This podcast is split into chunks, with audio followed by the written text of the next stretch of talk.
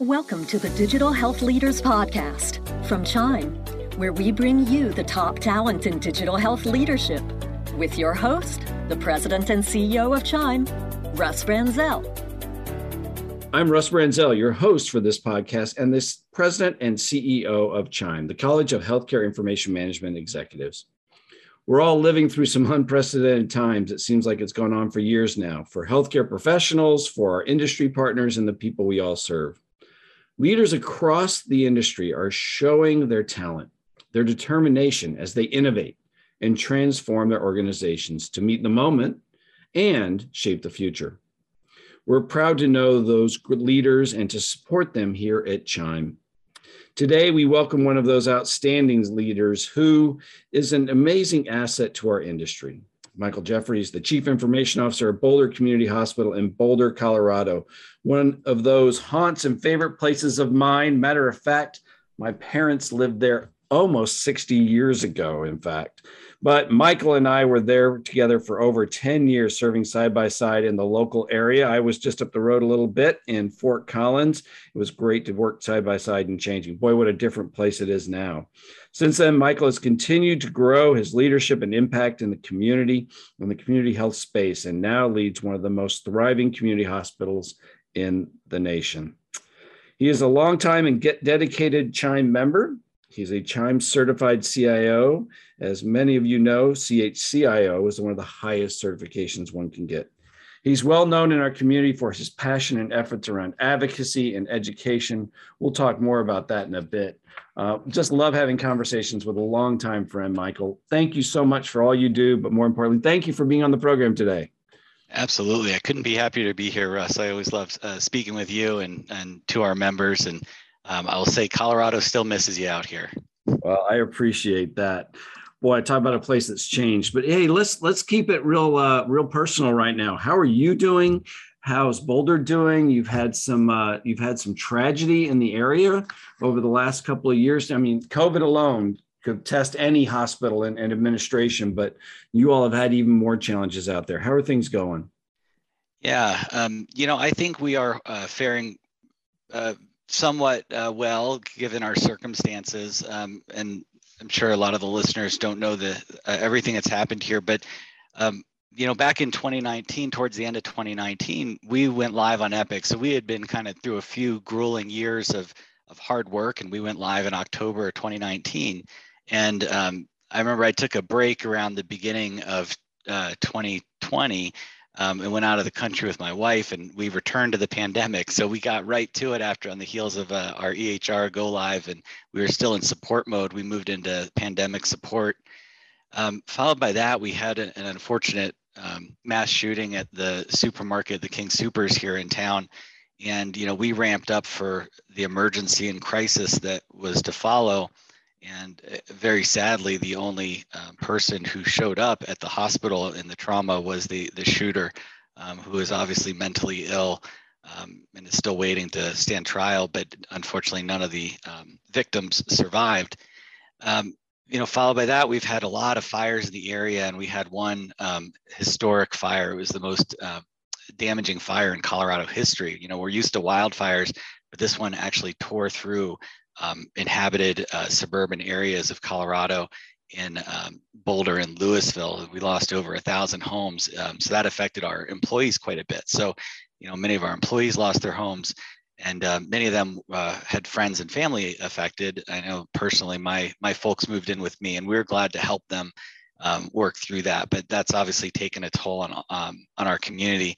So, there's been a lot of these things that have occurred over the time. And so, just like everyone else, we're working through, what does resiliency mean? How do you continue to be resilient? How do you continue to find it within yourself to motivate your team when they're going through such challenges, but we are also personally going through those challenges? So, as I said, I think as an organization, we're just greatly supported by each other, and we're doing quite well in the face of all this, but it has been a challenging few years. Well, I always referred to your facility, Boulder Community, as kind of the David against all the Goliaths that are out there. And, UC Health, even when I left, was starting to really grow. And now it's just absolutely gigantic. You've got the SLC and Intermountain merger. You got Kaiser continuing to build. You know, are you all still standalone and still fighting off all the Goliaths out there? Well, believe it or not, we are still standalone. We are one of two independent community hospitals that are not-for-profit in Colorado. So one of very few standing and very few across the country. Now, I appreciate the David versus Goliath, because I do say that we are small and mighty. And, you know, I frequently tell our IT team that we punch above our weight class. We really go for the accolades. We've gotten quite a number of awards and recognition. But, you know, one of the ways you win a David versus Goliath in our circumstances, you don't shoot too many slings. You know, we try to also be good partners with our competitors. And so, you know, we find that balance of understanding what we do and what we do very well. And we make no qualms about competing very well, but we also find out where the places that we need to partner with someone to provide excellence. And so we also partner with a lot of those folks. But I would say it's a dream come true, getting to work in a community health system where we have the size to really do incredible things and the talent to do incredible things. And the governance is a lot easier. And so I really enjoy that. It's a sweet spot for me where I get to work really closely with a small organization of executives that really have good vision, and we don't have a whole lot of bureaucracy to work through. So we get stuff done fast. So, you know, I'd say we're a speedboat versus the aircraft carrier. And I like that environment. Oh, that's awesome. Always was fun to visit you when we were there. Well, let's shift topics to something that nobody would ever believe we're going to talk about. Let's talk a little bit about politics, not politics from what's going on in this absolute polarized world, but more politics as it relates to that great place, DC, where we have public policy, health advocacy, all those type of things that we're really trying to focus on. And this is really an area of passion for you. You know, even in a small facility, it's not like you're representing, you know, hundreds and hundreds of thousands of employees like some of these gigantic health systems are. But wow, again, using your analogy, punching above your weight class, you know, you have a big voice and a big process. Why is policy and legislation something, A, you're so passionate about, and what should our listeners know about what's going on in this space? Yeah, it's a great question. And, you know, before I share more about what I am passionate about and what I think we ought to be doing, I would just say that I think all of our members should at least take a few moments throughout their week to see what's going on. I know a lot of us do what we have to keep up on regulations, but I think you know, Chime does great advocacy work, but we also all need to contribute to that and share our voice to be part of it and to make the message stronger. And I would even argue that we should all take turns, at least, maybe serving on boards for advocacy or other such things, that we take turns really being the voice of the industry. And so the reason I started getting into it was first through our local HIMS chapter. I was always a fan of Advocacy Day, where we went to the state capitol and we got to get our message out there with the state legislature. And, you know, I think that with anyone that starts working in policy and advocacy, you might start off thinking that there's this magical process and there's these really well-informed people. And maybe that curtain has fallen more recently for other people. But I will say that getting involved with it, you understand, you start learning that these are often public servants that are really doing their best, and they don't necessarily have the expertise to navigate a lot of these policy decisions. And so we can have a big voice within our areas of expertise, whether it's telehealth, information sharing, information blocking as of recently, and privacy policies, other things like that. You know, more recently, I think the work that's most important and that Chime has been championing has really been the patient ID, the push towards a national patient identifier. We've been fighting this fight for a long time, and it feels like we are finally getting some traction. And I think that it's incumbent upon all of us to participate in that. So I'd encourage everyone to get involved. You know, understand when you have capacity and take a turn, you know, serve on a committee, get educated, maybe find ways to meet with your local representatives, but get your voice out there because they are listening to us. Yeah, you know, and it doesn't matter. They want to hear from everybody. So I love your encouragement for everybody to get involved, no matter what size, complexity, whatever it is, because they want to hear from the smallest rural critical access hospital to the biggest academic center in the country. And my experience has been like yours. I've never been brushed off in DC. They've always welcomed our thoughts, our advice, and our willingness to maybe even spend a little time educating them. Yeah, and Russ, one of the things that I thought was really powerful is we recently sent a letter on behalf of Chime members regarding the patient identification. And when you looked at that list, there was public health agencies, large, huge health systems, small critical access organizations. And I don't know that there's any message more powerful to a legislature than, you know, traditional competitors and different people from different sectors of the industry all agreeing on something and getting that message across in a cohesive, organized way. So again, kudos to Chime for that, but I think that's something where we all played a part in getting our name out there for advocacy. Yeah. And for those of you that don't get it, we put out a weekly thing called the Washington Debrief. So if you want a copy of that, just Google that up, and the Chime Washington Debrief's a great way to stay in tune with everything going on, put on by our great team in DC. Well, let's talk a little bit more about you and the great organization you run there. And we'll probably just beat this analogy into the ground, you know, boxing above your weight. You know, everybody thinks you got to have a big health system and big resources and lots of money to be able to do the things you need to hit that highest level of digital performance that's coming. But, you know, that's not the case. You're still a standalone health system or hospital, and you're doing great. You've achieved a lot of accolades. You're some of the highest performing organizations in the country on quality and digital maturity and so many different things. And admittedly, a bit biased. You're right up there near the top with our friends, all of our friends in the country that are doing well on our Digital Health Most Wired, the Chime program that we acquired a few years ago.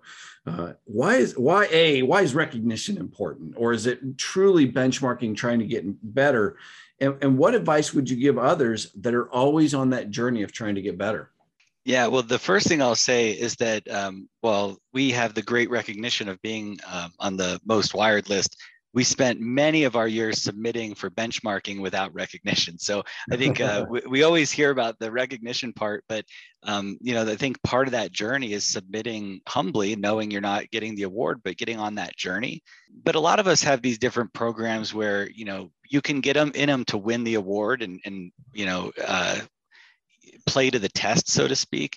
But really, the goal for us was steady growth, and the benchmarking was a key part of that to identify our gaps. But then we looked at those gaps and we said, what's valuable to our organization? So, you know, we have about 25% of the staff that a typical organization with our achievements has. And, you know, we certainly don't have as large of an organization as many of them have. We have about 2,000 employees in total, and about 100 are within IT. But the most important thing I can say is that we were very picky about hiring. And I know not everyone has that luxury, especially these days, but we were picky about hiring, and we spend a lot of time on employee engagement. And so, you know, whether it's renting out a movie theater and going, having some time together or barbecuing together, just having fun, not being afraid to joke around with your staff and make sure you get to know them. I think these are important things. And so we've really put that as a priority. And we find that performance follows engagement. And so we really have an employee first culture, and that's led to all these accolades. So I'd say that they came along the way. You know, we started off a bit further out from those, and over time we just steadily worked on them. But the way that we've really achieved it has sincerely been through an employee first strategy. You know, you can have all the vision you want, but if you don't get your staff on board with doing it, you're not going to get there. And that's especially important for us, because where some people might have a team of 3 people who support the emergency department, we've got one person who supports the emergency department, and she also is doing clinical workflows, and she's also doing Care Everywhere and interoperability and the e-health exchange and all that. So our folks, you know, get to enjoy a wide breadth of variety in their work, but it's a lot of responsibility as well. Well, that absolutely leads into our next topic, which is this period of time in history, the history of humanity. We've never seen anything like this, from a labor war, from a talent war, from just an access to resources. And, you know, Boulder's a bit of a special place in the world. It's kind of like Austin and a few others that are out there. It's just people want to live there, even though Boulder, unbelievably expensive place to live, but so is everywhere nowadays. You know, how do you create a culture where people are engaged and want to be part of this special organization? You know, what's some of your willingness to share some of your strategies and approaches to this? Yeah, absolutely. So you're right. I think historically our strategy was really, this is a beautiful place to live, and we would attract great talent that way. Boulder has become incredibly expensive. The median home price is over $1 million at this point. And so as you can imagine, your average IT employee with a family or not does not have the money to afford a home in Boulder. And so that's actually turned into a disadvantage for us. And this is a problem that I see in ski towns and other vacation destinations, where the home pricing is very expensive. And how do you find affordable housing for your workforce? And so a lot of us are working through that.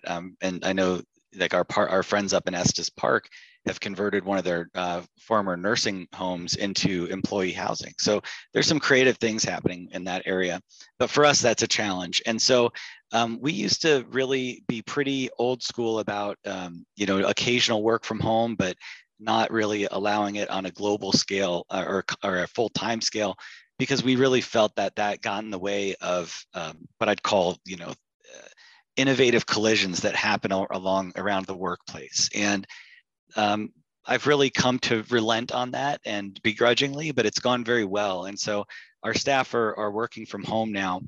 And I think the biggest challenge is, as we onboard new people who weren't here during the office days, that we really are intentional about onboarding them. So that's one thing I would really encourage people to do, is take that time to take your new people out to lunch and or find ways to engage your new employees in this remote world.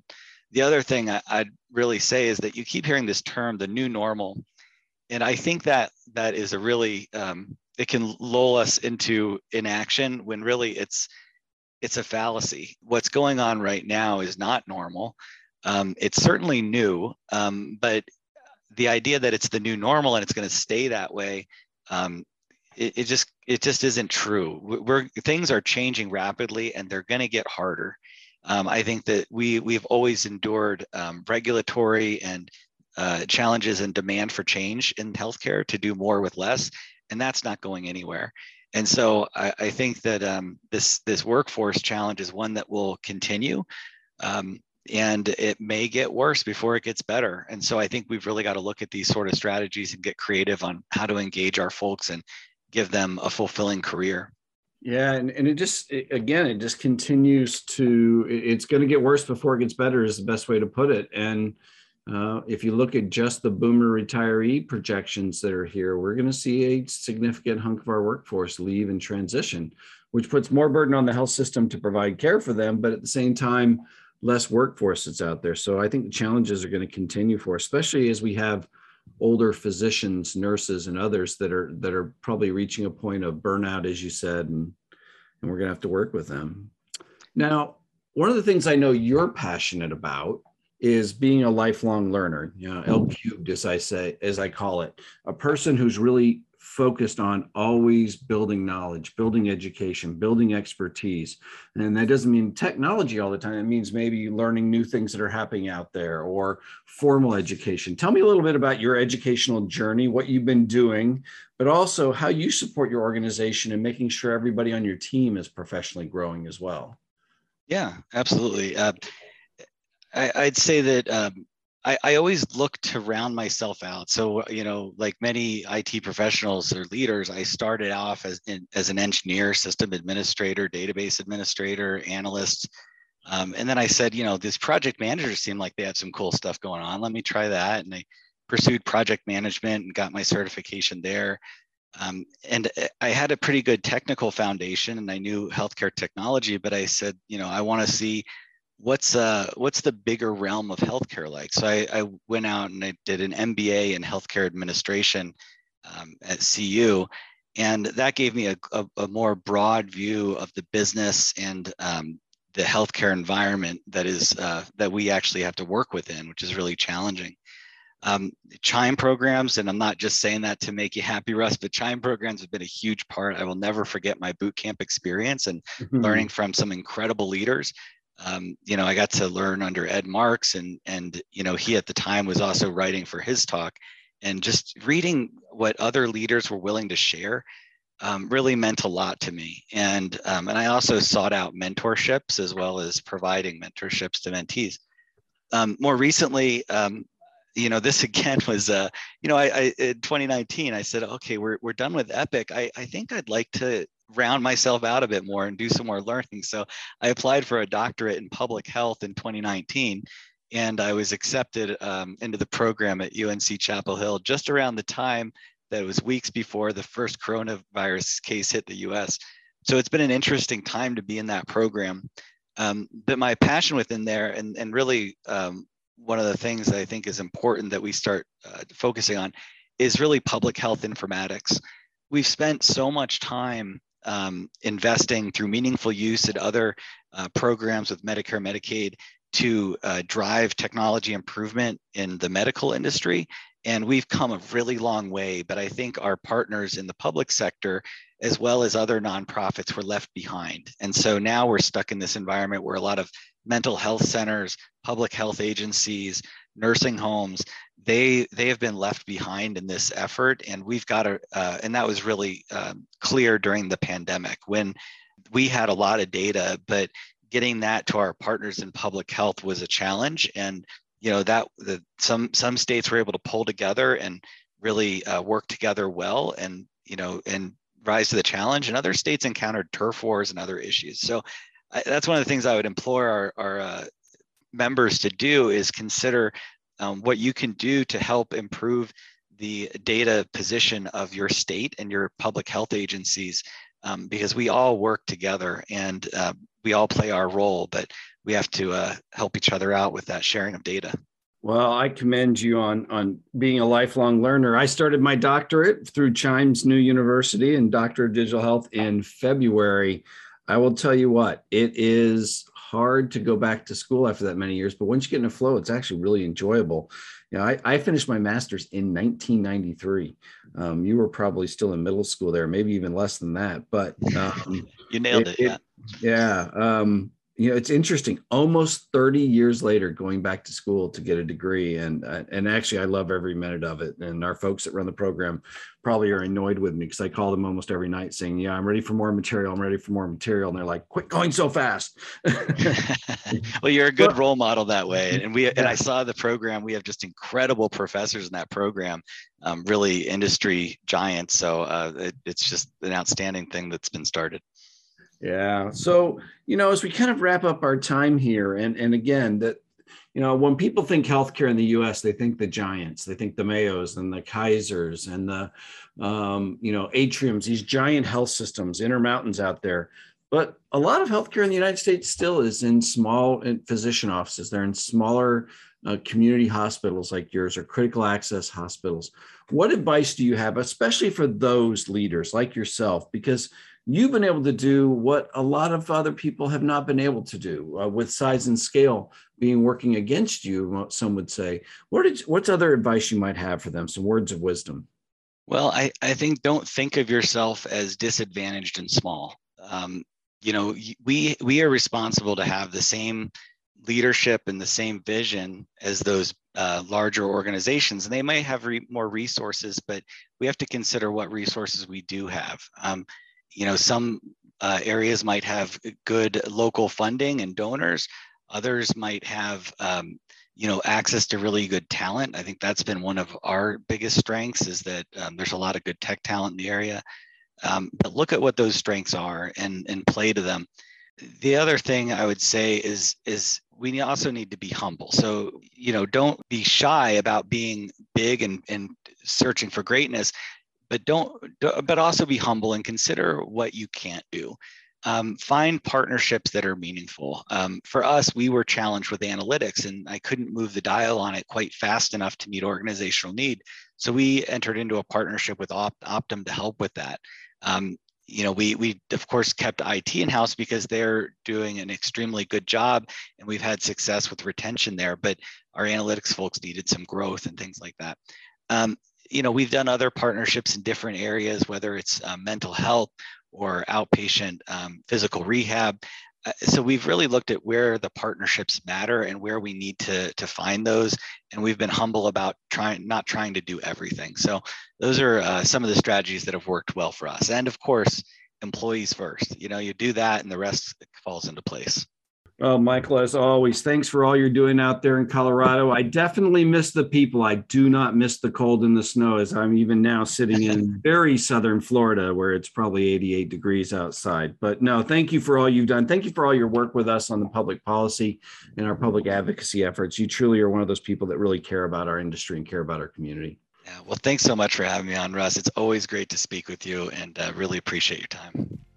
We'd also like to thank you, our listeners, for joining us for this episode of our Digital Health Leaders Podcast. Special thanks to our sponsor for this episode, LK, one of those great Chime Foundation firms that work with us every single day to help programs like this and all of us to get better out in the industry. You can visit us on Spotify or at chimecentral.org/media to listen to this and all these amazing top healthcare leaders.